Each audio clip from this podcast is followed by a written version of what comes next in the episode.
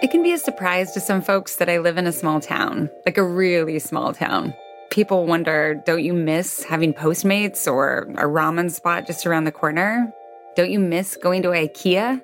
I don't. IKEA is like three hours away from where I live, and that includes a boat ride. You do sacrifice things for small town life, but to me, there's so much more you can gain a sense of community, of belonging and ownership. This is Townsizing, a podcast from HGTV all about small town living. And I'm your host, Anne Helen Petersen.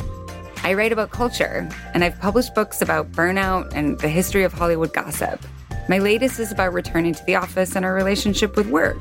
And given my background, you might assume I live in a city and have always lived in a city. That's where media people live, right? New York or LA. But nope. I live in a small town, Lummi Island, off the coast of Washington State. I grew up in a small town, and I went to college in a small town, and I taught college in a small town. It's safe to say that I love small towns, and I've spent a lot of my adult life figuring out how to get back to them.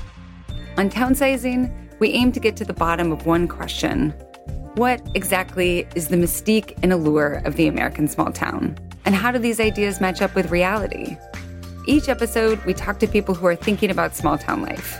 From big names who are revitalizing their communities, like Erin Napier, Ben Napier, to maybe lesser known folks who are making an equally big impact. I just kind of wish I could go back in a time machine and be here back in the heyday of the studio, but I get chill bumps just talking about it. It's pretty incredible that this little town produced so much music. Plus, we talk to some city people who are wondering should they make the small town jump?